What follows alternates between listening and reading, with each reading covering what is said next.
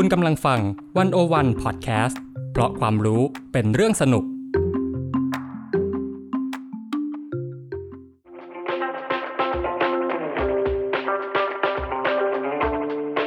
อาเซียนบอกมีไกด์ออกจากอาเซียนมุมเดิมๆ เข้าถึงอาเซียนมุมใหม่ๆ สนุกลึกและลับ แบบที่ไกด์สำนักไหนก็ไม่เคยพาไป กับเบนวงพันธ์อมรินเทวา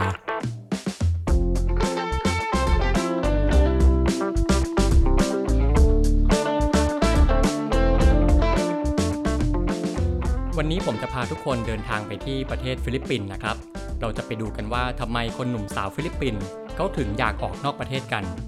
คำศัพท์ที่ต้องรู้ก่อนออกเดินทางวันนี้ครับ OFW ย่อมาจาก Overseas Filipino Workers หมายถึงแรงงานชาวฟิลิปปินส์ที่ออกไปทำงานต่างประเทศ และเพื่อเพิ่มอรรถรสในการเดินทางครับ ขอแนะนำให้ชมภาพยนตร์เรื่อง Hello Love Goodbye และ Sunday Beauty Queen ด้วยครับ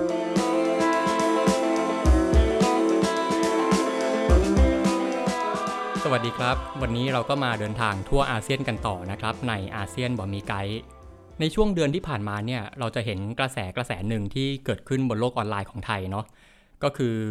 มันเริ่มมาจากการมีกลุ่ม Facebook กลุ่มหนึ่งที่เขาตั้งชื่อว่ากลุ่มย้ายประเทศกันเถอะใช่ไหมที่มันน่าสนใจเนี่ยเป็นเพราะอะไร มันเป็นเพราะว่า หลังจากกลุ่มนี้ตั้งมาไม่นาน ตั้งมาได้ไม่กี่ชั่วโมง ตั้งมาได้ไม่กี่วันเนี่ย อยู่ๆคนก็แห่กันเข้ามาในกลุ่มเนี่ยแป๊บเดียวเป็นแสนแป๊บเดียวเป็นล้าน ซึ่งปรากฏการณ์เนี้ยมันก็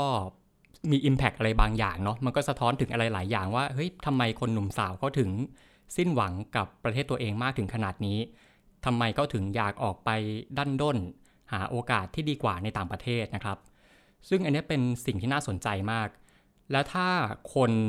คือโอเคบางคนเนี่ยอาจจะไม่ย้ายจริง แต่ว่าถ้ามีคนย้ายจริงขึ้นมาเนี่ย ถ้าลองดูโปรไฟล์ของคนในกลุ่มนั้นเนี่ยคือหลายคนก็เรียกว่าโปรไฟล์เนี่ยไม่ธรรมดาเนาะบางคนเรียนจบนู่นจบนี่มา บางคนก็ทำงานนู่นนี่มานะครับ แล้วถ้าคนกลุ่มนี้ถึงเวลาหนึ่งเขาเอากำลังสมอง เขาเอากำลังกายของตัวเองเนี่ยออกจากประเทศนี้ไปนะครับผลเสียเนี่ยมันจะตกกับประเทศเราเองนะครับซึ่งเขาจะมีศัพท์เรียกว่าเป็นภาวะสมองไหลใช่ไหมหรือ brain drain อะคือหลายประเทศเนี่ยจริง ๆ แล้วเจอเรื่องแบบนี้มาก่อนนะครับในอาเซียนเองก็มีเยอะอย่างเช่น พวก มาเลเซีย อินโดนีเซีย พม่าพวกนี้ก็เยอะนะครับ แต่วันนี้รายการของเรานะฮะจะเล่าถึงประเทศหนึ่งที่เรียกว่าเป็นเคสคลาสสิกเลยของคนที่ของประเทศที่ประชาชนเนี่ยเขาอยากออกนอกประเทศ ประเทศนั้นเนี่ยคือประเทศฟิลิปปินส์นะครับ และฟิลิปปินส์เนี่ยปัญหาเนี่ยคือไม่ได้เพิ่งเจอมาปี 2 ปีเนาะอย่างของไทยเนี่ยกระแสเพิ่งจะมาใช่ไหมแต่ฟิลิปปินส์เนี่ยปัญหาเนี่ยเกิดมาหลาย 10 ปีแล้วนะครับ แล้วมันเกิดมาหลาย 10 ปีเนี่ยจนถึงทุกวันเนี้ย มันไม่ดีขึ้นนะครับ มันก็ยังแก้ไม่หาย เออเราอาจจะสงสัยเนาะว่า เอ๊ะมันเกิดอะไรขึ้นกับประเทศนี้ทำไมคนหนุ่มสาวของเขาเนี่ยเขาถึงไม่อยากอยู่ประเทศทำไมเขาถึงอยากออกนอกประเทศกัน วันนี้เราจะไปคุยกันเรื่องนี้ครับ ครับปรากฏการณ์ที่คนฟิลิปปินส์เขาแห่กันออกนอกประเทศเนี่ย จริง ๆ แล้วมันก็คงไม่ใช่เรื่องใหม่เนาะแล้วก็ไม่ใช่เรื่องไกลตัวคนไทยเท่าไหร่ด้วยนะครับ เพราะว่าเอาเข้าจริงในประเทศไทย หรือในกรุงเทพเนี่ย คนฟิลิปปินส์ก็มาอยู่ไม่น้อยนะครับ บางคนก็มาตั้งรกราก บางคนก็มาอยู่ชั่วคราวเนี่ยมีไม่น้อยนะอย่างตอนสมัยผมเรียนเนี่ยเรียนมัธยมอะผมก็มีเพื่อนเหมือนกันแบบมีเพื่อนที่เฮ้ยถ้าเขาไม่บอกอะเราไม่รู้นะว่าเขาคนฟิลิปปินส์เพราะว่าคือหนึ่งคือคนฟิลิปปินส์กับคนไทยอะหน้าตาจะละม้ายคล้ายกันใช่ไหมบางทีถ้าเกิดว่าเราไปไปเดินตามถนนอย่างเงี้ยแล้วถ้าเจออะผมว่าเราแยกไม่ออกเออเพราะว่าคนฟิลิปปินส์เขาจะหน้าคล้ายคนไทยมากนะครับแล้วก็ คนฟิลิปปินส์เนี่ยเวลาเขามาอยู่ไทยนะอาชีพหนึ่งที่จะฮิตมากก็คือเป็นอาชีพครู คือผมเชื่อว่าหลายคนที่ฟังรายการอยู่อะจะต้องเคยเรียนเนาะแบบถ้าย้อนไปสมัยเรียนสมัยใส่ชุดนักเรียนใส่คอซองอะไรเงี้ย น่าจะต้องเคยเรียนกับครูภาษาอังกฤษที่เป็นคนฟิลิปปินส์ใช่ไหมเชื่อว่าหลายคนเคยผ่านมาก่อนนะครับ ถามว่าทำไมครูฟิลิปปินส์ถึงเป็นที่นิยมมากในไทย เพราะอะไร เพราะว่าอันหนึ่งคือถ้าเทียบกับครูที่เป็น ที่มาจากโลกตะวันตกเนี่ยครูจากอเมริกาจากออสเตรเลียจากจากอังกฤษเนี่ยครูฟิลิปปินส์จะถือว่ามีค่าจ้างที่ถูกกว่าครูชาติอื่น ๆ อันนี้เหตุผลที่1นนะครับแล้วก็เหตุผลที่ 2 คืออะไร ก็คือว่าคนฟิลิปปินส์เนี่ยต้องบอกเลยว่าเขามีต้นทุนภาษามาแน่นอยู่แล้วนะครับประเทศเขาเนี่ยเขาใช้ภาษาอังกฤษเป็นภาษาราชการ แล้วก็ใช้ในชีวิตประจำวันด้วยนะฮะใช้ควบคู่กับภาษาท้องถิ่นเขาเองเนี่ยคือภาษาตากาล็อก คือการที่คนฟิลิปปินส์เขามีต้นทุนเป็นทักษะภาษาอังกฤษเนี่ยมันทำให้คนฟิลิปปินส์เนี่ยเขามีโอกาสนะครับเขาได้เปรียบคนประเทศอื่นๆเนาะการได้ภาษาอังกฤษเนี่ยทำให้เขาสามารถไปอยู่ได้ในหลาย ๆ พื้นที่ของโลกนะฮะมีทั้งที่ไปอยู่ถาวรมีทั้งที่ไปทำงานเออนี่คือข้อได้เปรียบของเขานะครับเป็นเหตุผลหนึ่งว่าทำไมคนฟิลิปปินส์เนี่ยเขาถึงไป กระจัดกระจายกันอยู่ในหลายประเทศ ถ้าถามว่าคนฟิลิปปินส์ที่ไปต่างประเทศเนี่ยมีเยอะขนาดไหนนะครับ เคยมีคนคาดการณ์ว่าน่าจะมีจำนวนรวมกันเนี่ยถึง 10 กว่าล้านคนประชากรของฟิลิปปินส์เนี่ยมีจำนวนประมาณ ถ้าจะไม่ผิดนะประมาณร้อยกว่าล้านคน 10 ล้านคนเนี่ยก็คือคิดเป็นประมาณ 10ถึง11%ของประเทศ ซึ่งเอาจริงมันเยอะมาก นะฮะแล้วเวลาถ้าเกิดว่าเราไปอ่านบทความสมมุติเป็นพวกบทความวิชาการ หรือเป็นบทความตามหน้าหนังสือพิมพ์ในข่าวของฟิลิปปินส์เนี่ยมันจะมีคำศัพท์คำหนึ่งที่น่าสนใจเขาบอกว่าการอพยพย้ายถิ่นของคนฟิลิปปินส์หรือ migration เนี่ยมันคือ culture เลยเขาบอกว่าเป็นฟิลิปปินส์ culture of migration ซึ่งมันแปลว่าอะไรแปลว่าการอพยพออกนอกประเทศอะมันคือ culture มันคือวัฒนธรรมของคนฟิลิปปินส์ไปแล้วนะครับ คำว่าวัฒนธรรมเนี่ยมันแปลว่าอะไร มันก็แปลว่าเฮ้ยมันเป็นเรื่องปกติ มันเป็นเรื่องที่ไม่แปลกแล้วอะ่ะ มันเป็นเรื่องที่ทำกันทั่วไปทำเป็นธรรมเนียม เออนี้น่าสนใจมากว่าเออมันเป็นสิ่งที่สื่อว่าคนฟิลิปปินส์เนี่ยเขาย้ายออกนอกประเทศกันเนี่ยเป็นเรื่องปกตินะฮะแล้วมันก็จะมีคำศัพท์เรียกคนกลุ่มนี้โดยเฉพาะนะครับยุคหนึ่งสมัยหนึ่งรัฐบาลของนางคอราซอนอาคิโนนะคนที่เป็นผู้นำต่อจากเฟอร์ดินานด์มาร์กอสเนี่ยนะครับเขาเคยตั้งชื่อ นะครับตั้งชื่อแรงงานฟิลิปปินส์ที่ออกไปทำมาหากินในต่างประเทศเนี่ยเขามีตัวย่อนะครับว่า OFW ย่อมาจากอะไร ย่อมาจากคำว่า overseas Filipino workers นะฮะความหมายก็ตรงตัวก็คือ แรงงานฟิลิปปินส์ที่ออกไปทำงานในต่างประเทศนะครับทุกวันนี้คนฟิลิปปินส์ที่เนี่ยที่ไปทำงานในต่างประเทศเนี่ยก็จะถูกเรียกว่า OFW ก็จะเรียกกันติดปากเลยนะฮะแล้วก็ OFW เนี่ยมันก็จะมีหลากหลายอาชีพมาก นะครับ มีทั้งที่เป็นแรงงานทักษะสูง มีทั้งที่เป็นแรงงานทักษะน้อยนะครับ มันจะมีอาชีพหนึ่งที่เป็นที่นิยมมากคืออะไรรู้ไหมคือแม่บ้านนะครับ เป็นแม่บ้าน ถามว่าทำไมนิยมเพราะอะไรเพราะว่า คือคือโอเคถ้าถ้าเกิดว่าเขามาไทยอะเขาเป็นครูสอนภาษาอังกฤษใช่ไหมแต่ถ้าเกิดว่าเป็นประเทศที่ร่ำรวยหน่อยอย่างเช่นซาอุดิอาระเบีย สิงคโปร์ฮ่องกงอะไรพวกเนี้ยแม่บ้านฟิลิปปินส์จะเยอะมาก เพราะอะไรเพราะว่า เหตุผลแรกง่ายๆ เลยคือนายจ้างเขาจะรู้สึกว่าเออมันสื่อสารกันง่าย ใช่ไหมเขาพูดภาษาอังกฤษได้อยู่แล้วอะมันสื่อสารอะไรมันคุยกันง่ายนะครับดีกว่าไปจ้างคนจากประเทศไหนไม่รู้ที่ไม่ได้ภาษาอังกฤษอย่างเงี้ยกว่าจะคุยกันรู้เรื่องมันก็ยากใช่ไหมหรือถ้านายจ้างคนนั้นเนี่ยยิ่งมีลูกเนี่ยดีใหญ่เลย เพราะอะไรเพราะว่าคือการที่ลูกเขาได้มีโอกาสพูดคุยกับคนฟิลิปปินส์เนี่ยซึ่งคนฟิลิปปินส์เนี่ยอย่างที่ผมบอกคือเขาใช้ภาษาอังกฤษกันอยู่แล้วนะครับ มันมีผลพลอยได้อย่างหนึ่งก็คือว่า เขาจะช่วยให้ลูกเนี่ยมีโอกาสได้ฝึกภาษาในทางอ้อมนะมันเป็นผลพลอยได้ หรือบางทีก็ให้แม่บ้านนี่แหละช่วยสอนการบ้านภาษาอังกฤษลูกเอออันนี้ก็เป็นข้อดีอย่างหนึ่งของคนฟิลิปปินส์นะครับ ในสิงคโปร์เนี่ยก็จะเยอะนะครับ ตอนสมัยผมไปเรียนสิงคโปร์นะครับปี 2 ปีก่อนเนี่ยก็จะเห็นแม่บ้านเยอะเลย โดยเฉพาะวันอาทิตย์นะครับทำไมถึงเยอะ เพราะว่าวันอาทิตย์เนี่ยเป็นวันหยุดของแม่บ้านฟิลิปปินส์ นะแล้วเวลาคือวันอาทิตย์เนี่ยเป็นวันหยุดของผมด้วยเนาะผมก็บางทีก็ออกไปเดินเล่นในตัวเมืองอะไรเงี้ยแล้วถ้าวันไหนที่ออกไปเดินในถนนออร์ชาร์ดนะครับคือถ้าคนเคยไปสิงคโปร์จะรู้จักถนนนี้ เพราะว่าเป็นย่านช้อปปิ้งนะเป็นย่านการค้าที่สำคัญของเขานะครับ มันจะมีห้างอยู่ห้างหนึ่งชื่อว่าห้าง Lucky Plaza นะครับคือห้างนั้นอะคือฟิลิปปินส์ทั้งห้างเลยเออแบบคนบางทีไปช้อปปิ้งไปจับจ่ายไปซื้อของนะครับบางทีแม่ค้าก็ฟิลิปปินส์ หรือตรงไหนมีที่ว่างเนี่ยคนฟิลิปปินส์ก็จะไปนั่งจับกลุ่มกันนะครับไปนั่งจับกลุ่มกันบางทีนั่งคุยกันบางทีนั่งดู YouTube นั่งนั่งนั่งกินข้าวนั่งอะไรกันเนี่ยครับคนฟิลิปปินส์เนี่ยเป็นเป็น nature เลยเขาจะชอบรวมตัวกัน คือไม่ใช่แค่ที่สิงคโปร์นะครับแต่ว่าหลาย ๆ ที่ก็จะเป็นแบบนี้ คือฮ่องกงก็มีหลายที่เหมือนกันนะครับคืออย่างที่บอกเนี่ยแม่บ้านจะเป็นอาชีพที่ฮอตมากในประเทศร่ำรวยนะคือถ้าเราลองดูหนังสมมติลองดูหนังสิงคโปร์อย่างเงี้ยเราจะเห็นตัวละครแม่บ้านในหลาย ๆ เรื่องอะ เป็นคนฟิลิปปินส์นะครับ คืออย่างสมมติหนังเรื่องหนึ่งที่ผมเคยแนะนำมาก่อนเนาะตั้งแต่ตอนแรกเลยหนังเรื่อง Ah Boys to Men นะครับที่เป็นหนังเกี่ยวกับเรื่องของการเกณฑ์ทหารในสิงคโปร์เนาะ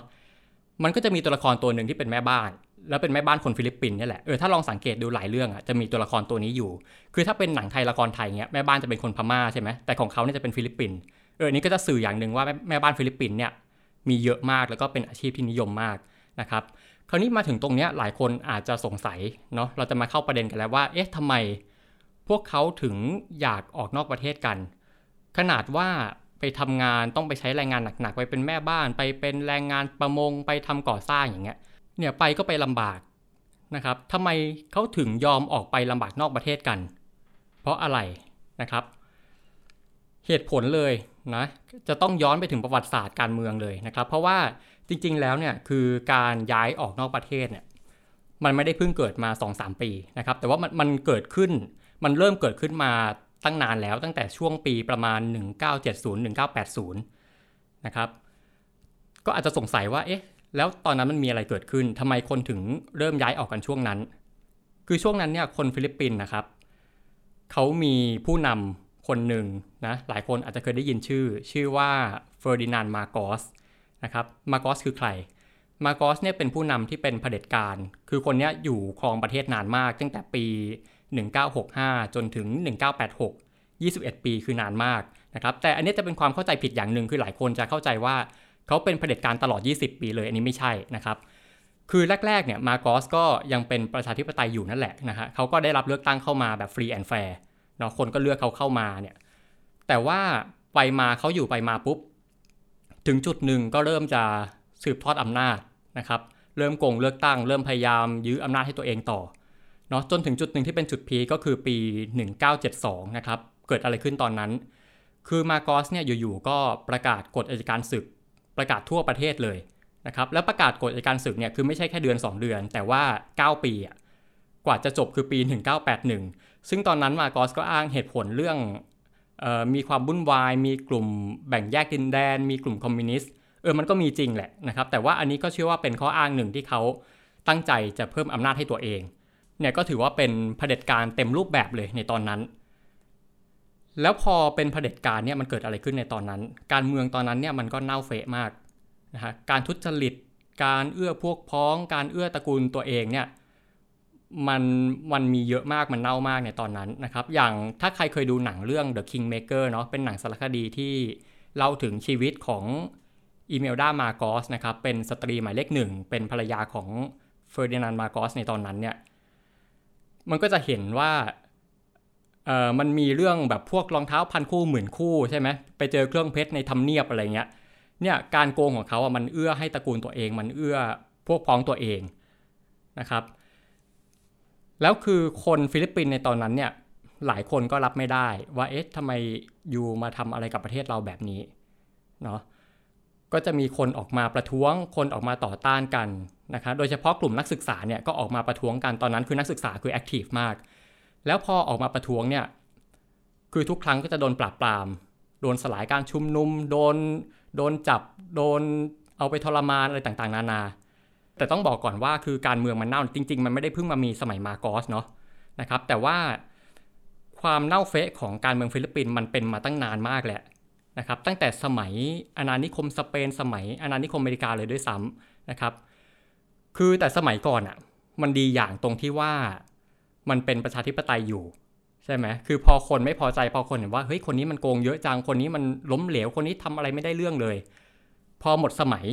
คนก็จะไปเลือกพรรคอีกพรรคหนึ่งแทน ใช่ไหมคือถ้าเกิดว่าลองไปดูประวัติศาสตร์การเมืองฟิลิปปินส์นะครับ ลองสังเกตดูจะเห็นว่า ไม่ค่อยมีผู้นำคนไหนเลยอะที่จะอยู่ได้เกินหนึ่งสมัยนะครับ พอถึงพอครบวาระปุ๊บคนไม่พอใจคนก็เปลี่ยนนะคือคนอาจจะเถียงว่าเอ๊ะฟิลิปปินส์มันก็มีกฎอยู่แล้วว่าผู้นำเป็นได้แค่สมัยเดียวอย่างเงี้ยคือสมัยนี้ใช่แต่ว่าสมัยก่อนไม่ใช่นะครับสมัยก่อนไม่มีกฎนี้ แต่ว่าผู้นำก็จะน้อยคนมากที่จะอยู่ได้เกินหนึ่งสมัยนะครับอยู่ได้แค่4ี่หปีก็ไป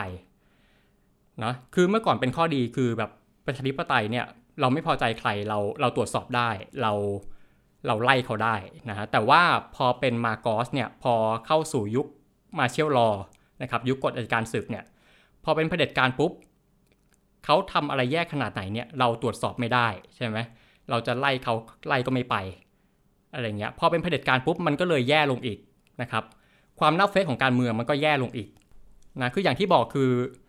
มันเป็นผลที่มันมีมานานแล้วมาคอสก็ทำให้มันแย่ลงนะครับคราวนี้พอการเมืองมันเน่าเนี่ยการเมืองมันก็คือทุกเรื่องบนโลกนี้ใช่ไหมครับพอการเมืองเน่าเนี่ยมันส่งผลต่ออะไรแน่นอนเศรษฐกิจนะมันมันแยกจากกันไม่ขาดนะครับ เศรษฐกิจมันก็ตกต่ำอะคือ พอทุจริตปุ๊บอะเงินจากที่มันควรจะอยู่ในที่ที่ควรอยู่ใช่ไหมแทนที่ว่าเฮ้ยเงินตรงนี้จะเอาไปพัฒนาประเทศ มันกลายเป็นว่าเงินเนี้ยมันไปอยู่กับพวกพ้องไปอยู่กับตระกูลตัวเอง นะครับ อันนี้ก็เป็นสาเหตุหนึ่งนะฮะก็จะเป็นความล้มเหลวภายในนะครับ ก็คือ แต่เอาข้อจริงคือมาโกสเนี่ยในยุคแรกๆครับ จริง ๆเขาก็ยังยังทำอะไรเยอะอยู่นะจริงเอาเข้าจริงก็คือยังพัฒนาเยอะอยู่ มีโครงการนู่นโครงการนี่เกิดขึ้นเต็มไปหมด แต่คนก็จะคนก็จะเถียงว่าเอ้ยจริง ๆ โครงการที่มันเกิดขึ้นอะ มันก็เป็นประชานิยมที่มันมันไม่ได้ยั่งยืนเท่าไหร่นะครับ ถึงจุดหนึ่งก็เป็นหนี้สะสมเป็นหนี้พอกพูนขึ้น แล้วตอนนั้นเนี่ยนอกจากปัญหาภายในประเทศแล้วเนี่ยมันก็ยังมีปัญหาเศรษฐกิจโลกขึ้นมาอีกนะครับในช่วงนั้นช่วงประมาณปี 1970 กว่าเนี่ยมันเกิดวิกฤตการณ์ออยล์คริสิสนะครับวิกฤตการณ์น้ำมันของโอเปกเออตรงนี้ก็จะเข้ามาผสมโรงนะครับพอเศรษฐกิจมันแย่ทั้งภายในทั้งภายนอกเนี่ยมันก็ส่งผลถึงอะไรอีกก็การว่างงานนะครับ คนฟิลิปปินส์ก็ว่างงานสูงขึ้นสูงขึ้นนะครับแล้วก็ นอกจากเศรษฐกิจแล้วปัญหาสังคมก็เยอะนะครับ มีปัญหาความวุ่นวายภายในมีทั้งเรื่องคอมมิวนิสต์มีทั้งเรื่องการแบ่งแยกดินแดนอะไรวุ่นวายไปหมดนะครับ สังคมก็ไม่น่าอยู่ในตอนนั้น คือพอประชาชนเห็นอย่างเงี้ย โดยเฉพาะคนหนุ่มสาวรุ่นใหม่เนี่ยเขารู้สึกว่าเฮ้ยประเทศนี้มันสิ้นหวังจัง อยู่ไปก็ไม่ดีขึ้นนะครับเขาก็เริ่มพากันออกไปทำงานต่างประเทศ อยู่ในประเทศเนี่ยหางานไม่ได้แล้วเออออกไปหางานออกไปหาเงินที่ดีกว่าในต่างประเทศดีกว่า นะครับและการที่ออกไปต่างประเทศเนี่ยเอาเข้าจริงคือมาโกสเองก็เรียกว่าไม่ต่อต้านนะมาโกสก็ส่งเสริม เพราะอะไรเพราะว่าคือเศรษฐกิจในประเทศตอนนั้นมันแย่อยู่แล้วนะครับและการที่เขาสามารถทำให้คนออกไปทำต่างประเทศได้ครับและการที่คนออกไปทำงานต่างประเทศเนี่ยมันก็มีข้อดีอย่างหนึ่งใช่ไหมคือ เวลาคนไปแล้วอะไม่ได้ไปแล้วไปรับอะครับคือเขาก็ยังส่งเงินกลับมาที่ประเทศ ยังส่งเงินกลับมาให้ครอบครัวนะครับซึ่งเงินตรงนี้มันก็ มันก็ถือว่ามาช่วยพยุงเศรษฐกิจได้นะครับมันก็มากระตุ้นการจับจ่ายใช้สอยของประเทศได้นะครับคราวนี้หลังจากที่มาโกสถูกโค่นล้มไปในปี 1986เนาะประเทศก็เดินเข้าสู่ประชาธิปไตยนะครับ ผู้นำต่อจากมาโกสเนี่ยคือนางโคลาซอนอาคิโนนะตอนนั้นเนี่ยเขาก็ตั้งใจว่าเออหลังจากมาโกสไปแล้วเนี่ยตอนนั้นสมองไหลหนักมากเออตอนนั้นมันเน่าเฟะมากนะครับ ก็ตั้งใจมาสร้างชาติใหม่ นะครับเขาก็คิดกันว่าเนี่ยเขาจะพยายามดึงคนที่ออกไปแล้วอะดึงให้กลับมา ดึงสมองที่ไหลออกไป ดึงให้กลับมานะครับ แต่ว่าจนแล้วจนรอดก็ไม่สามารถแก้ปัญหานี้ได้ เพราะอะไร เพราะว่าหนึ่งคือสิ่งที่มาร์กอสทิ้งมรดกบาปไว้ สิ่งที่รัฐบาลฟิลิปปินส์คนเก่าๆทิ้งไว้นะครับ มันเป็นปัญหาที่มันเรื้อรัง มันเรื้อรังเนี่ยแล้วมันไม่สามารถแก้ได้ภายในไม่กี่ปี รัฐบาลเข้ามากี่ชุดต่อกี่ชุดเนี่ยก็แก้ไขกันไม่ได้ คือบางคนเข้ามาเนี่ยเข้ามาทำให้มันแย่ลงกว่าเดิมด้วยซ้ำคือเข้ามาโกงกินนะฮะเข้ามาเอื้อพวกพ้องการเมืองอะไรก็ยังเน่าอยู่นะครับจนถึงจุดหนึ่งฟิลิปปินส์เนี่ยจากเมื่อก่อนเคยถูกเรียกว่าเป็นว่าที่เสือเศรษฐกิจเอเชียเนาะถึงจุดหนึ่งก็พลิกผันนะครับถูกเรียกว่าเป็น sick man of Asia เป็นคนป่วยแห่งเอเชียนะมีปัญหาทั้งเศรษฐกิจปัญหาทั้งสังคมเนี่ยอะไรต่างๆเนี่ยรุมเร้า นะครับคนฟิลิปปินส์ก็รู้สึกว่าเฮ้ยสิ้นหวัง คือตอนแรกมีหวังแล้วแหละว่าแบบเฮ้ยพอมาร์กอสไปน่าจะดีขึ้น แต่สุดท้ายแล้วก็ทำอะไรไม่ได้ ผู้นำมากี่คนต่อกี่คนก็แก้ไม่ได้นะครับ ก็สิ้นหวังเนาะเขาก็อยากออกไปหาอนาคตที่ดีกว่านอกประเทศนะครับ นี่เป็นเหตุผลว่าทำไมทุกวันนี้คนฟิลิปปินส์ก็ยังสมองไหลไม่หยุดเนาะทำไมเขาถึงยังอยากออกไปข้างนอกอยู่นะครับ ผมก็เคยคุยกับคนฟิลิปปินส์มา นะเคยคุยกับคนฟิลิปปินส์เคยทั้งอ่านโซเชียลอ่านเว็บบอร์ดอ่านคอมเมนต์อะไรต่างๆเนี่ยก็ลองสำรวจดูว่าคนฟิลิปปินส์เขาคิดยังไงทำไมเขาถึงไม่อยากอยู่บ้านเกิดตัวเองนะครับนะหลักๆเนี่ยมันจะมี 4 เหตุผลนะครับอย่างแรกเลยง่าย ๆ ฟิลิปปินส์เนี่ยพอเศรษฐกิจมันแย่นะฮะงานก็หายากนะครับ หรือต่อให้หางานได้เนี่ยรายได้มันก็น้อยมาก คือถึงแม้เป็นงานแบบเป็นหมอเป็นพยาบาลอะไรเงี้ยรายได้ก็ไม่เยอะนะครับ เขาก็รู้สึกว่าเฮ้ยไปเมืองนอกดีกว่า อย่างน้อยเราได้ภาษาอังกฤษอยู่แล้ว ใช่ไหมเออไปเมืองนอกเนี่ยได้เงินได้งานที่ดีกว่ามีโอกาสที่สูงกว่านะครับอันนี้อาจจะเป็นเรื่องตัวเองนะครับ แต่ว่าเรื่องที่2เนี่ยคือคนฟิลิปปินส์แน่นอนว่าเขาทุกคนเนี่ยไม่ได้อยู่ตัวคนเดียว หลาย ๆ คนไม่ได้อยู่ตัวคนเดียวใช่ไหมเรามีครอบครัวที่อยู่ข้างหลังนะครับ ซึ่งการที่เขาออกไปทำงานต่างประเทศเนี่ยก็คือแน่นอนว่าทำเพื่อครอบครัวเขาไปปุ๊บเขาส่งเงินกลับมาให้ครอบครัวกลับมาให้ลูกหลานตัวเองนะครับแล้วก็หลายคนเนี่ยคือครอบครัวก็ส่งเสริมนะว่าอยากให้ไปเพราะอะไรเพราะว่าพอเห็นเห็นเพื่อนบ้านเนี่ยเขามีลูกหลานออกไป แล้วเขาส่งเงินกลับมาจำนวนเยอะๆเนี่ยครอบครัวก็รู้สึกว่าเฮ้ยแบบถ้าลูกหลานเราไปก็ดีนะไปแล้วส่งเงินกลับมาให้ตัวเองเนี่ยครอบครัวก็จะแบ็กให้ลูกหลานตัวเองเนี่ยไปต่างประเทศนะครับอย่างที่ 3 คืออะไรนอกจากเรื่องเศรษฐกิจนอกจากเรื่องครอบครัวแล้ว ก็คือสภาพสังคมที่มัน มันย่ำแย่นะครับ มันไม่ตอบโจทย์ เออแบบอยู่ไปก็วันดีคืนดีโดนโดนจี้โดนปล้นอะไรเงี้ยเนาะแล้วก็ปัญหาอะไรต่างๆ ทั้งเรื่องคอมมิวนิสต์ทั้งเรื่องเรื่องการแบ่งแยกดินแดนอะไรก็ยังไม่จบนะครับ แล้วก็อีกเรื่องหนึ่งก็คือเรื่องของบริการของรัฐเรื่องของโครงสร้างพื้นฐานอะไรต่างๆ ก็ย่ำแย่นะครับเขาก็สิ้นหวัง แล้วก็อย่างที่ 4 เลยสุดท้ายนะครับ แน่นอนว่าคนฟิลิปปินส์เนี่ยรู้สึกสิ้นหวังกับการเมือง คือรู้สึกว่าต่อให้ผู้นำเข้ามากี่คนกี่คนก็แก้ไม่ได้ แถมเข้ามาก็ยังหนักกว่าเดิมอีกเข้ามาคอร์รัปชันเข้ามาเอื้อพวกพ้องตัวเองนะครับ ผู้นำประเทศไม่เคยจะแก้ปัญหาได้ตามสัญญานะทั้ง 4 เหตุผลเนี่ยทำให้คนฟิลิปปินส์รู้สึกว่า เขาไปอยู่ข้างนอกดีกว่า เขาไปนอกประเทศดีกว่าครับแล้วการที่เราจะอ่านความคิดของคนแต่ละประเทศเนาะคือนอกจากเรื่องของการคุยกับคนประเทศนั้น เรื่องของการดูโซเชียลมีเดียดูเว็บบอร์ดเนี่ย อีกวิธีหนึ่งที่ที่ช่วยได้เยอะก็คือการดูหนังดูละครนะครับ ก็จะสังเกตเนาะว่าทุกตอนที่ผมมาจัดรายการเนี่ยผมจะแนะนำให้ดูหนังดูละคร เพราะอะไรเพราะว่าการดูหนังอะมันเป็นวิธีที่ง่ายที่สุดนะครับ ที่เราจะเข้าใจคนประเทศนั้นเนาะครับและการที่ประเทศนั้นเนี่ยมันมีพล็อตหนังพล็อตละครแบบไหนมากเป็นพิเศษเนี่ยมันก็สื่อใช่ไหมมันก็สะท้อนอะไรบางอย่าง มันก็บ่งบอกว่าคนประเทศนั้นเนี่ยมีแชร์ experience นะครับมีประสบการณ์อะไรร่วมกัน เนาะมีความคิดความอ่านอะไรร่วมกันนะครับ อย่างถ้าในฟิลิปปินส์เนี่ยมันจะมีพล็อตแบบหนึ่งที่นิยมมาก มันเป็นพล็อตเกี่ยวกับเรื่องของ OFW เนี่ยแหละนะครับ เกี่ยวกับเรื่องของแรงงานฟิลิปปินส์ที่ออกไปอยู่ในต่างประเทศนะออกไปแล้วไปเจออะไรบ้าง ออกไปแล้ว homesick นะครับ ไปเจอเจ้านายทารุณ ไปเจอปัญหานู่นปัญหาเนี้ย เนี่ยเป็นพล็อตที่นิยมมากนะครับ อย่างถ้าเป็นละครนะฮะ ฟิลิปปินส์จะมีทีวีช่องหลักช่องหนึ่งชื่อว่าช่อง GMA Channel นะครับช่องนี้เขาจะมีละครซีรีส์อยู่ชุดหนึ่งเป็นซีรีส์แบบจบในตอนนะครับชื่อว่า Tadhana T A D H A N A นะครับลองไป search ใน YouTube ดูจะเจอนะมันเป็นซีรีส์ที่บอกเล่าถึงชีวิตของ OFW ในต่างประเทศนะครับก็ฉายมาแล้ว 2-3 ปีนะคือรูปแบบซีรีส์มันจะเป็นซีรีส์แบบจบในตอนเดียวชั่วโมงเดียวจบนะฮะพอพอหมดอาทิตย์ปุ๊บเปลี่ยนอาทิตย์ก็ก็เปลี่ยนตอน นะครับ ถ้านึกไม่ออกเนี่ยใครอาจจะเคยดูเนาะฟ้ามีตาช่องเจ็ดอะแนวแนวนั้นแหละแบบว่าพอพอจบตอนหนึ่งนะครับ อาทิตย์หนึ่งจบตอนหนึ่งก็จบ แล้วก็เปลี่ยนเรื่องอาทิตย์หนึ่งเปลี่ยนเรื่องนะฮะเนี่ยแต่ฟ้ามีตาจะเป็นเรื่องของเวรกรรมใช่ไหมเป็นเรื่องของชีวิตคนอะไรเงี้ยแต่ว่า Tadhana เนี่ยจะเป็นเรื่องของชีวิตแรงงานฟิลิปปินส์ในต่างประเทศนะครับคืออย่างฟ้ามีตามันจะมี คนเกริ่นนำเข้ารายการใช่ไหมดวงดาวจารุจินดาอะไรเงี้ยของเขาก็เป็นนะคล้ายๆ กัน Tadhana ก็มีเหมือนกันมีพิธีกรหญิงจะมาพูดเกริ่นเข้ารายการก่อนเออเป็นรูปแบบที่คล้ายกันนะครับเนี่ยลองไปเสิร์ช YouTube ดูก็จะเจอ แต่ว่ารู้สึกจะไม่มีซับอังกฤษเนาะไปดำน้ำดูเอานะครับ ถ้าใครอยากดูนะแล้วก็นอกจากละครหนังก็เยอะนะ หนังเนี่ยมีมาแทบทุกปีเลยพล็อตแบบเนี้ยนะครับ ผมจะเล่าถึงเรื่องที่ผมเคยดูมาก่อนนะครับ เรื่องหนึ่งที่ ที่ดังมากของเขาคือเรื่อง Hello Love Goodbye นะครับชื่อง่ายๆแบบเนี้ยแบบสวัสดีความรักลาก่อนเนี่ยนะครับเรื่องนี้เคยเข้ามาฉายในไทยตอนนั้น คือหนังเนี่ยเพิ่งจะไม่นานนะครับ หนังเพิ่งฉายปี 2019เนาะเพิ่งจะ 2 ปีที่แล้วเองนะครับ เรื่องนี้ดังมาก ดังมากดังขนาดไหน คือดังถึงขั้นที่ว่าเป็นหนังที่ทำเงินสูงสุดตลอดกาลของฟิลิปปินส์อะเออเป็นอันดับหนึ่งของ box office ฟิลิปปินส์ตลอดกาลนะครับทำเงินได้ถึง 880 ล้านเปโซ เงินไทยก็คือ 500 ล้านบาทซึ่งสูงมากนะครับแล้วเวลาผมคุยกับเพื่อนฟิลิปปินส์อะทุกคนต้องรู้จักหนังเรื่องนี้เออเป็นหนังที่ดังมากนะครับ อย่างตอนนั้นตอนที่ผมเรียนอยู่สิงคโปร์ปี 2019 ตอนที่หนังฉายอะผมเรียนอยู่สิงคโปร์ผมก็จะมีเพื่อนฟิลิปปินส์อยู่อยู่หลาย ๆ คนอะเนาะแล้วมีอยู่วันหนึ่งวันนั้นเป็นวันจันทร์เออวันจันทร์ก็เพิ่งจะ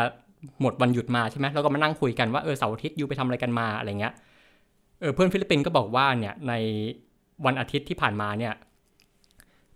ที่ชุมชนคนฟิลิปปินส์นะครับในตัวเมืองเขาฉายหนังเรื่องนี้กัน คนก็ไปรวมตัวดูกันเออเป็นหนังที่ดังมากนะครับเขาก็บอกว่าอ่ามันดังเพราะอะไรหนึ่งมันสนุกนะครับ อย่างที่สองคือพระเอกนางเอกที่เล่นน่ะคือเป็นระดับท็อปนะครับอย่างพระเอกเนี่ย Alden Richards เนี่ยเป็นพระเอกคืออันดับต้นๆเลยแบบว่าสาวๆกรี๊ดมากคนนี้นะครับแล้วก็นางเอกก็ดัง Kathryn Bernardo เนี่ยก็ดัง ก็เป็นเหตุผลหนึ่งที่ทำไมหนังเรื่องนี้มันมันดังมาก แล้วถ้าถามว่าเรื่องนี้มันเกี่ยวกับอะไรเนาะมันก็เกี่ยวกับเรื่องของพระเอกนางเอกเนี่ยทั้งสองคนเป็นแรงงานฟิลิปปินส์นะครับเป็นแรงงานที่ไปใช้แรงงานอยู่ในฮ่องกงผู้ชายเป็นบาร์เทนเดอร์พระเอกเป็นบาร์เทนเดอร์นะครับแล้วก็นางเอกเนี่ยไปเป็นแม่บ้านนะครับสองคนนี้มาเจอกันก็เป็น love story เนาะเป็นเรื่องความรักอะไรกันนะครับแต่ว่าโอเคความรักเนี่ยเป็นเป็นเส้นเรื่องใหญ่ก็จริงของเรื่อง แต่ว่า background ใหญ่ของเรื่องเลยครับคือเราจะได้เห็นเรื่องของการ ดิ้นรนต่อสู้ของทั้งพระเอกนางเอกนะครับเขาไปทำงานที่นู่นเนี่ยเขาพยายามดิ้นรนพยายามเก็บเงินนะครับ เก็บเงินเนี่ยไม่ได้เก็บให้แค่ตัวเองนะครับ เก็บเงินเนี่ยให้กับครอบครัวด้วยนะฮะอย่างนางเอกเนี่ยมีครอบครัวที่อยู่ที่ฟิลิปปินส์นะครับนางเอกมาทำงานตั้งใจจะส่งเงินกลับให้ครอบครัวนะแล้วคือเราจะเห็นเลยว่าชีวิตของ OFW ที่นั่นเนี่ยมันไม่ได้สวยหรูเออแบบนางเอกพระเอกเนี่ยต้องต่อสู้กับอะไรเยอะมากนะครับ เนี่ยทั้งเจ้านายตัวเองบางทีก็มีปัญหากับเจ้านายตัวเอง แต่เขาก็ทนอยู่ ทนอยู่เพราะอะไร เพราะว่าถ้ากลับบ้านไปสมมติกลับบ้านไปกับฟิลิปปินส์ไป โอเคมันมันดีกว่าก็จริงนะครับ มันได้อยู่ใกล้บ้านได้อยู่ใกล้ครอบครัว มันมันสุขสบายกว่าก็จริง แต่ว่า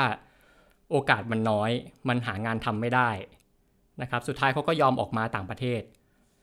เนี่ยแล้วนางเอกในเรื่องเนี่ยคือ นอกจากจะเป็นแม่บ้านนะครับเขาต้องหา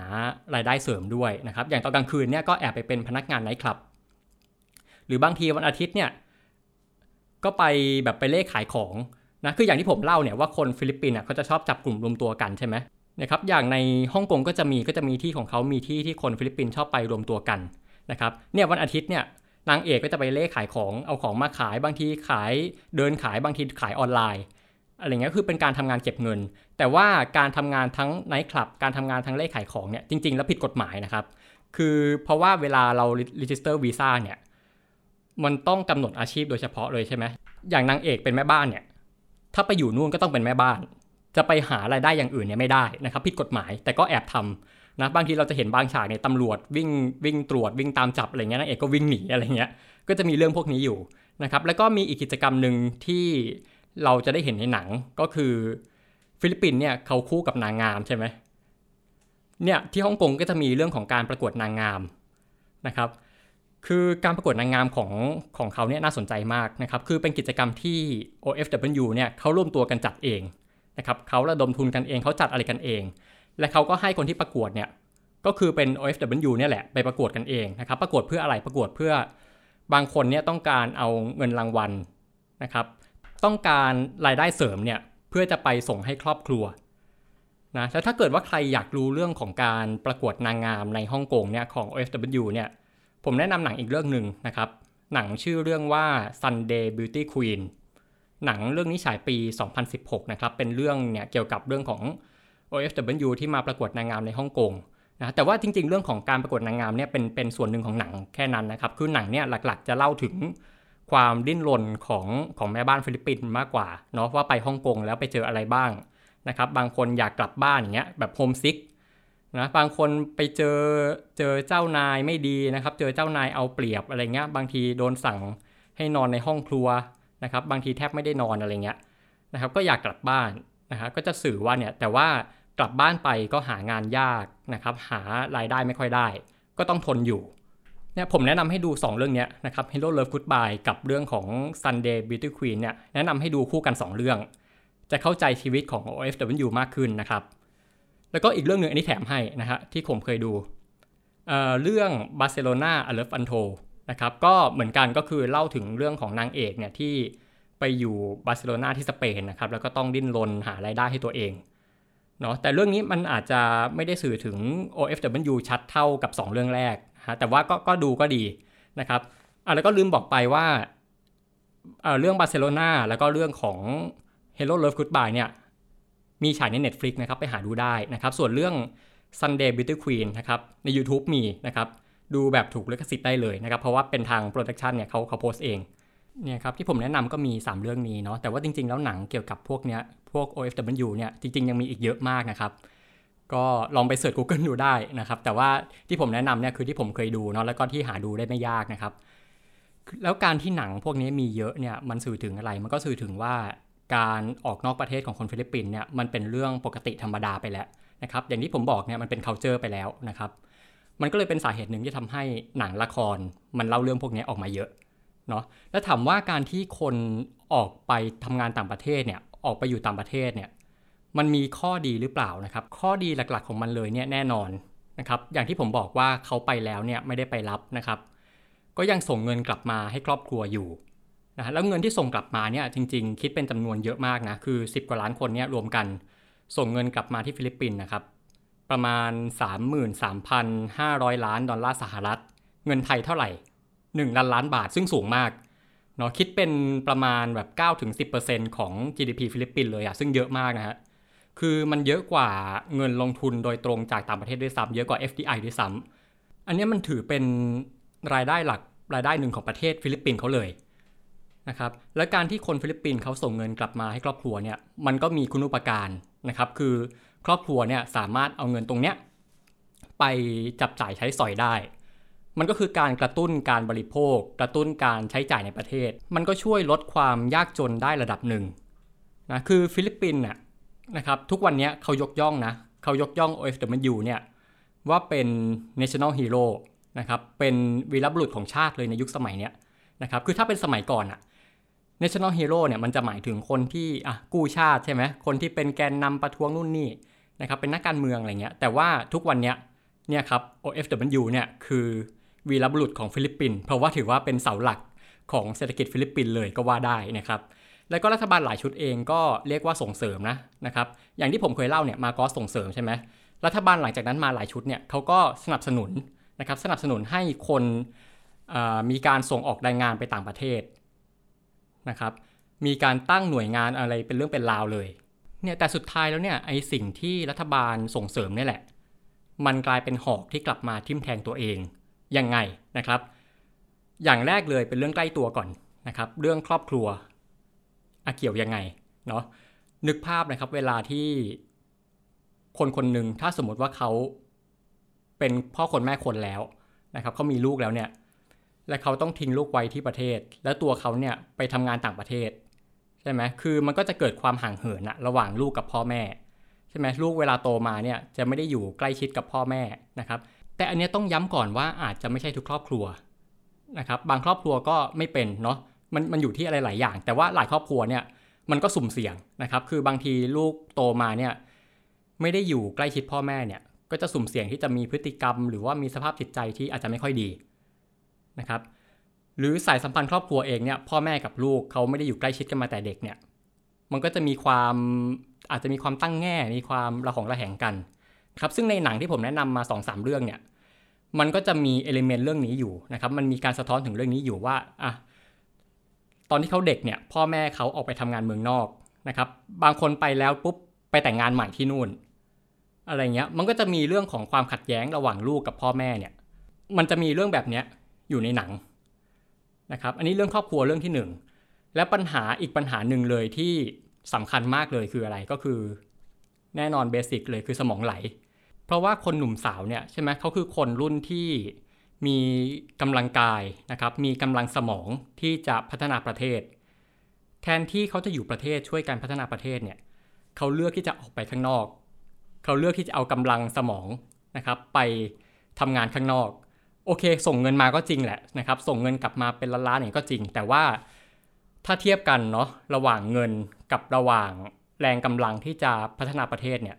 มันก็ไม่เหมือนกันใช่ไหมใช่ไหมคือส่งเงินมามันก็อะมันก็ดีแหละ มันก็ แต่ว่ามันก็ไม่ได้ยั่งยืนเท่ากับว่าการมีคนที่มาช่วยเป็นกำลังให้ประเทศอะเนาะคือจริงๆ หนุ่มสาวฟิลิปปินส์เนี่ยเอาเข้าจริงนะคือหลายคนเขาก็อยากอยู่ประเทศแหละใช่ไหมคือมันก็ไม่มีที่ไหนดีเท่าที่บ้านนะครับอยู่ใกล้ครอบครัวอยู่ใกล้บ้านเนี่ยมันก็ดีที่สุดแต่ว่าอะไรแต่ว่า ถ้าเขาอยู่อะมันไม่เห็นโอกาสนะครับเนาะหางานทำก็ไม่ได้ บางคนเรียนจบมาเรียนจบมาสูงขนาดไหนเนี่ยก็หางานทำไม่ได้ หรือว่าบางทีโอเคงานมีแต่ว่า ค่าแรงมันไม่คุ้ม ค่าแรงมันน้อยมากนะครับ คือบางคนเนี่ยเรียนจบอะไรต่างๆ มาจบมหาวิทยาลัยจบปตรีปโทมา สุดท้ายเนี่ยหางานในประเทศไม่ได้ หรือว่ารู้สึกว่าค่าแรงไม่คุ้ม ก็รู้สึกว่าอะเราออกไปดีกว่านะครับ บางคนออกไปเนี่ยก็ไปเป็นแรงงานที่ใช้ทักษะน้อยนะครับ อย่างเช่นนะครับบางคนเนี่ยจบพยาบาลมา สุดท้าย ไปทำงานเป็นแม่บ้านอยู่สิงคโปร์อยู่ฮ่องกงนะครับอย่างในหนังเนี่ยในหนังเรื่อง Hello Love Goodbye นะครับนางเอกของเรื่องเนี่ยเรียนจบพยาบาลนะแต่ไปเป็นแม่บ้านนะครับหรือว่าอย่างหนังเรื่อง Sunday Beauty Queen นะครับเขาก็จะมีเล่าถึงเนี่ยว่าแม่บ้านแต่ละคนที่เขาไปสัมภาษณ์เนี่ยแต่ละคนเรียนจบอะไรมา บางคนจบภาษาศาสตร์ บางคนจบการท่องเที่ยวการโรงแรม จบพยาบาลมาก็มี แต่สุดท้าย end up เนี่ยมาเป็นแม่บ้านนะครับมันก็เหมือนกับว่าใช้ความรู้ที่เรียนมาเนี่ยอาจจะไม่ได้คุ้มค่านะครคือโอเคว่าบางทีเนี่ยคือทักษะพยาบาลเนาะบางทีมันอาจจะเอามาใช้กับแม่บ้านได้ระดับหนึ่งเรื่องของการดูแลคนอะไรใช่ไหมแต่ว่ามันก็มันก็อาจจะไม่ได้คุ้มค่าอยู่ดีเนาะเพราะว่าเนาะเพราะว่าการเป็นพยาบาลเนี่ยมันมันใช้ทักษะอะไรมากกว่าเยอะใช่ไหมฮะแล้วถามว่าทำไมคนฟิลิปปินส์เขาถึงยอมทิ้งอาชีพพยาบาล ทิ้งอาชีพหมอเนี่ยไปเป็นแม่บ้านนะครับ หลักๆ เลยคือเรื่องเงินเดือนนี่แหละ เงินเดือนพยาบาลเนี่ยถ้าเป็นระดับล่างสุด เป็นระดับแบบแรกเข้าสุดนะครับ จะอยู่แค่ประมาณ 20,000ถึง30,000เปโซ คิดเป็นเงินไทยก็ตกประมาณแบบหมื่นสามถึงสองหมื่นอะซึ่งมันน้อยมากใช่ไหมสำหรับอาชีพพยาบาลที่ทำงานหนักมากแล้วก็เสี่ยงมาก แต่เงินได้แค่นี้นะครับ อันนี้คือราคาของโรงพยาบาลรัฐนะฮะแต่ว่าถ้าเป็นเอกชนเนี่ยมันแย่กว่านั้นอีก ได้เท่าไหร่ คือมันได้แค่สี่ห้าพันบาทด้วยซ้ำอะซึ่งมันน้อยมาก จะไปพอกินอะไรใช่ไหมทำงานก็หนักนะครับ ขณะที่การเป็นแม่บ้านเนี่ย ถ้าเป็นฮ่องกงนะครับ เงินเดือนตั้งต้นอะอยู่ที่สองหมื่นบาทแล้ว เออเนี่ยเป็นเหตุผลหนึ่งว่าทำไมเขาถึงรู้สึกว่าเฮ้ยไปเป็นแม่บ้านเนี่ยคุ้มกว่านะครับแล้วก็ไม่ใช่แค่หมอไม่ใช่แค่พยาบาล แต่ว่าหลาย ๆ อาชีพที่ต้องใช้ทักษะสูง ๆ ในฟิลิปปินส์เนี่ย เงินเดือนก็ไม่คุ้มค่านะครับแล้วก็ไม่ได้มีงานที่รองรับเยอะขนาดนั้น คนฟิลิปปินส์เองก็จะขาดแรงจูงใจ ที่จะทำงานพวกนี้ในประเทศเฮ้ยทำไปก็เงินเดือนได้แค่เนี้ยไปต่างประเทศดีกว่านะครับหรือบางคนเนี่ยโอเค บางคนจบหมอจบพยาบาลมาเนี่ยบางคนก็อาจจะไม่ได้เป็นแม่บ้าน บางคนก็โชคดีเนี่ยเขาสามารถไปเป็นหมอไปเป็นพยาบาลที่ต่างประเทศได้นะครับอย่างเช่นเป็นพยาบาลเนี่ยถ้าเกิดว่าเป็นที่สหรัฐเนี่ยจะได้เงินประมาณ เงินเดือนนะครับประมาณหนึ่งแสนสองหมื่นบาท ถ้าเป็นอังกฤษก็เกือบแสนเออเทียบกับในประเทศใช่ไหมแค่หลักหมื่นหลักพันอะมันสูงกว่าเยอะเออเขาก็รู้สึกว่าเฮ้ยไปดีกว่าไหนๆเราก็ได้ภาษาอังกฤษอยู่แล้วไปดีกว่านะครับและอาชีพหมอพยาบาลเนี่ยของฟิลิปปินส์เนี่ยเป็นปัญหาคือเป็นอาชีพที่สมองไหลหนักมากนะครับและปัญหาตอนเนี้ยปัญหามันใหญ่ขึ้นอีกเพราะอะไร เพราะว่ามันมีเรื่องของการระบาดของโควิดใช่ไหมคือแต่เดิมอะหมอพยาบาลในฟิลิปปินส์มันก็ขาดอยู่แล้ว และพอมันเกิดโรคระบาดแบบนี้ขึ้นมาปุ๊บอะมันก็แย่หนักลงไปอีก จนเมื่อปีที่แล้วเนี่ยประธานาธิบดีดูเตอร์เต้เนี่ยต้องออกคำสั่งเลยว่า ห้ามแพทย์ ห้ามพยาบาล ห้ามบุคลากรทางการแพทย์เนี่ยเดินทางออกนอกประเทศในช่วงเวลานี้ อืม เพราะว่าอยากให้มาอยู่ช่วยงานในประเทศตัวเองมากกว่า แต่ว่าพยาบาลฟิลิปปินส์เนี่ยเขาก็ยังโอเคเขาก็อยู่ช่วยแหละ แต่ว่า เขาก็รู้สึกว่าเฮ้ยเขาก็ไม่ได้ผลตอบแทนที่มันคุ้มค่าเท่าไหร่เออก็อยู่ไปก่อนนะครับ มีชุด PPE ก็ก็ขาดแคลนอะไรเงี้ยบุคลากรพยาบาลอะไรก็ติดโรคกันเยอะบางคนก็ตายก็มีนะครับจนถึงตอนนี้ตอนนี้เขาก็เริ่มคลายกฎแล้วแบบเพราะว่าโดนต่อต้านเยอะนะฮะก็เริ่มคลายกฎแล้วก็คือให้พยาบาลให้หมอเนี่ยเดินทางออกนอกประเทศได้แล้วอ่าแต่ก็ยังจำกัดจำนวนอยู่ว่าให้แค่ 5,000 คนต่อปี นะครับแต่พอคลายกฎแล้วเนี่ยพยาบาลก็เริ่มแห่กันออกทันทีเลย ทนไม่ไหวกับประเทศตัวเองนะฮะถ้าเกิดว่าอยากรู้เรื่องนี้แนะนำให้ดูสารคดีเนาะเป็นของช่อง Channel News Asia นะครับของสิงคโปร์นะฮะชื่อรายการ Undercover Asia ชื่อตอนว่า Nurse Wanted นะครับไปดูได้นะเรื่องนี้นะครับแล้วฟิลิปปินส์เนี่ยมันก็ไม่ใช่แค่อาชีพหมอพยาบาลนะฮะแต่ว่าอีกหลายอาชีพเลยที่สมองไหลนะครับเพราะว่างานในบ้านเนี่ยไม่รองรับนะครับแล้วถามว่าการที่ เนี่ยคนที่เป็นหมอคนที่เป็นพยาบาลคนที่เรียนจบไอทีอะไรมาสูงๆอย่างเงี้ย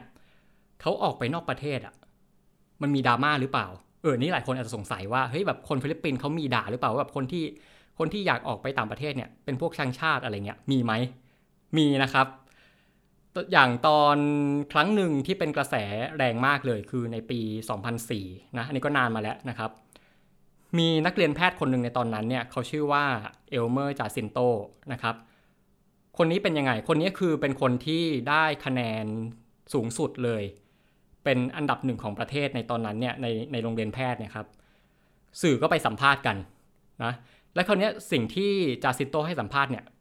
มันน่าสนใจมาก เพราะอะไร เพราะเขาบอกว่าเขาถ้าเรียนจบแล้วเนี่ยเขาจะไปเรียนต่อ และจะไปทำงานเป็นพยาบาลที่สหรัฐอเมริกา และเขาเมนชั่นเลยว่าที่เขาไปเนี่ยเพราะเงินที่นู่นดีกว่า นะครับบางคนที่เป็นคนกลุ่มชาตินิยมเนี่ยฟังแล้วก็จะรู้สึกว่าเฮ้ยทำไมคิดอย่างเงี้ยทำไมอยู่ไม่ใช้กำลังสมองตัวเองมาอยู่พัฒนาประเทศทำไมต้องไปทำงานให้กับประเทศอื่น แล้วก็มีคอลัมนิสต์คนหนึ่งเนี่ยครับก็เขียนด่าแรงมาก คือเขาใช้คำนี้เลย เขาบอกว่าเป็นพวก sell out แปลว่าอะไร แปลว่า เป็นพวกทรยศประเทศ เออคำนี้แรงมากนะครับ แทนที่จะอยู่ช่วยเหลือคนในประเทศตัวเองเนี่ย พอ คอลัมนิสต์คนนี้เขาออกบทความนี้มานะครับก็เกิดเป็นกระแสถกเถียงกันเผ็ดร้อนเลยนะครับ ประชาชนเนี่ยก็มีการโต้ตอบคอลัมนิสต์เนี่ยมีการเขียนบทความโต้ตอบอะไรต่างๆ นานาเนี่ยคนก็จะโต้ว่าเฮ้ยในเมื่อประเทศฟิลิปปินส์เนี่ยมันไม่สามารถให้เขาได้ ไม่สามารถมีงาน ไม่สามารถมีเงินให้เขาได้เนี่ยแล้วเขาผิดตรงไหนที่เขาอยากจะออกไปนอกประเทศ แต่สุดท้ายเนี่ยคุณจาซินโตก็สมใจนะฮะสุดท้ายก็ได้ออกไปอเมริกาจริง ๆ แล้วก็ ได้ไปเป็นพยาบาลจริงๆครับ ครับซึ่งมันก็ไม่น่าแปลกใจครับที่คนฟิลิปปินส์จะรู้สึกว่าบ้านเมืองมันสิ้นหวัง มันไม่สามารถหาโอกาสที่ดีในประเทศตัวเองได้นะครับการที่สภาพสังคมสภาพเศรษฐกิจสภาพการเมืองเนี่ยมันยังมันยังเน่าอยู่ มันยังแก้ไม่ได้อยู่เนี่ยนะครับสุดท้ายต่อให้ไม่มีคนไล่เนี่ยคนหนุ่มสาวก็ถูกผลักออกไปเองนะครับและสุดท้ายผลเสียมันคืออะไรก็คือว่า กำลังกายกำลังสมองที่จะพัฒนาประเทศเนี่ยมันก็หายไป มันก็ไหลออกไปอยู่ต่างประเทศนะครับ สุดท้ายเลยการที่นักการเมืองการที่รัฐบาลไม่สามารถที่จะแก้ปัญหาประเทศตัวเองได้อย่างจริงจังเนี่ยมันกลายเป็นหอกที่ย้อนกลับมาทำลายประเทศตัวเองครับแล้ววันนี้การเดินทางดูปรากฏการณ์สมองไหลในฟิลิปปินส์ของเราก็สิ้นสุดลงแล้วนะครับ แต่ยังมีมุมมองของอาเซียนที่น่าสนใจอีกเยอะเลยครับ แล้วติดตามกันในอาเซียนบอกมีไกด์ตอนหน้านะครับ ว่าเราจะพาคุณไปที่ไหน วันนี้ผมเบนวงพันธ์อมรินเทวาสวัสดีครับ